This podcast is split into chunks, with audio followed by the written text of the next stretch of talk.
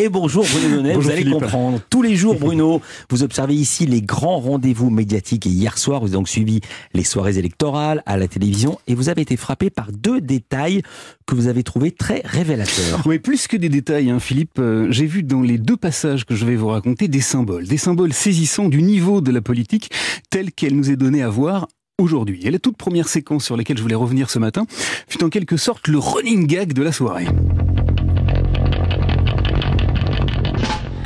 Ça s'est passé sur France 2, comme pour toutes les soirées électorales depuis la victoire de Jacques Chirac en 1995. Toutes les télévisions, n'est-ce pas Olivier Benkemoun, avaient collé un journaliste sur une moto chargé de poursuivre le président fraîchement réélu. Et sur la 2, le journaliste biker, présenté en majesté par Anne-Sophie Lapic, c'était Jeff Wittenberg. On vous interrompt tout de suite français- parce que Jeff Wittenberg est sur sa moto Bon. et, il- et on risque de le perdre. Alors le motard a pris son rôle euh, très à cœur hein, et il a commencé par exprimer une certitude. Ce qui est sûr, c'est que le président est devant nous dans sa voiture. Il y a beaucoup plus de motos qu'il y a 15 jours et pour cause. Il était convaincu de filer le train d'Emmanuel Macron, toutefois il a trouvé l'itinéraire du président un peu surprenant. Emmanuel Macron, oui, qui se dirige vers le champ de Mars, mais qui prend un chemin assez particulier là, puisque là, on traverse la rue de Varennes.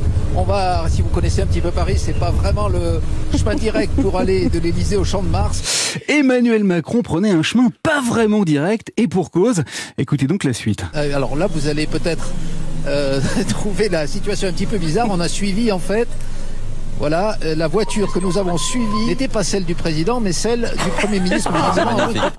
Magnifique, en effet, l'infortuné Jeff s'est gouré de bagnole. Bon, pas grave, quelques minutes plus tard, Anne-Sophie Lapix lui a redonné une seconde chance. Jeff Wittenberg, encore lui, nous Bon. signale que Emmanuel Macron a quitté l'Elysée. Et là, devinez quoi? Eh ben, notre ami Jeff, il s'est regouré. Euh, nous suivons un convoi qui semble vraiment être celui du président de la République, nouvellement réélu ce soir, mais on me dit à l'Élysée qu'il n'est pas encore parti de l'Élysée. Donc, prudence. Voilà, c'est ça, prudence. Alors j'ai vu dans ce loupé à répétition, Philippe, une splendide parabole, l'illustration spectaculaire que la télévision faisait tout simplement fausse route, fausse route quant aux priorités de ceux qui la regardent, car quel est l'intérêt, est-ce que quelqu'un peut m'expliquer ça ici, d'aller suivre une bagnole, fut-elle présidentielle? Et puis Bruno, vous nous aviez promis un second détail. Oui, tout aussi symbolique lui aussi et qui concerne cette fois le profil des invités politiques de ces soirées. Car figurez-vous qu'en regardant euh, TF1, j'ai vu intervenir immédiatement après 20h, hein, comme s'il y avait euh, urgence à recueillir son point de vue, Rachida Dati, vieille gloire des Républicains, représentante d'un parti qui a recueilli moins de 5% des suffrages et qui avait très envie de parler Sécurité, immigration. Faudra peut-être effectivement qu'on s'en occupe et on s'en préoccupe sérieusement. deux sujets qui n'ont intéressé absolument personne durant cette campagne. Et sur France 2, eh ben, c'était pas beaucoup mieux. Hein.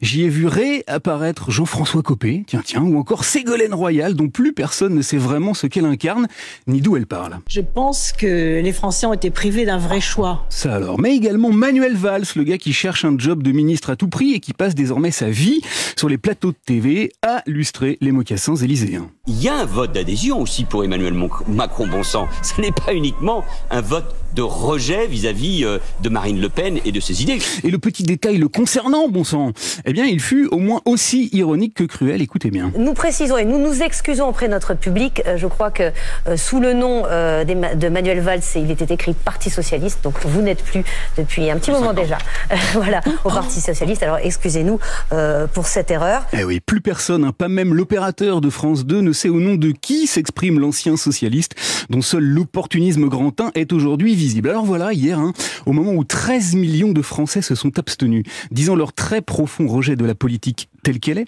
au moment où l'extrême droite a recueilli plus de 41% des suffrages, un niveau jamais atteint dans notre pays, la télévision a continué à faire tranquillement des petites balades à moto et à inviter toujours les mêmes, ceux pour qui plus personne ne vote, comme si strictement rien n'avait changé, comme si rien ne s'était passé, comme si tout ça n'était finalement qu'un petit point de détail de notre histoire. Quelle analyse. Merci beaucoup Bruno Donnet. À demain.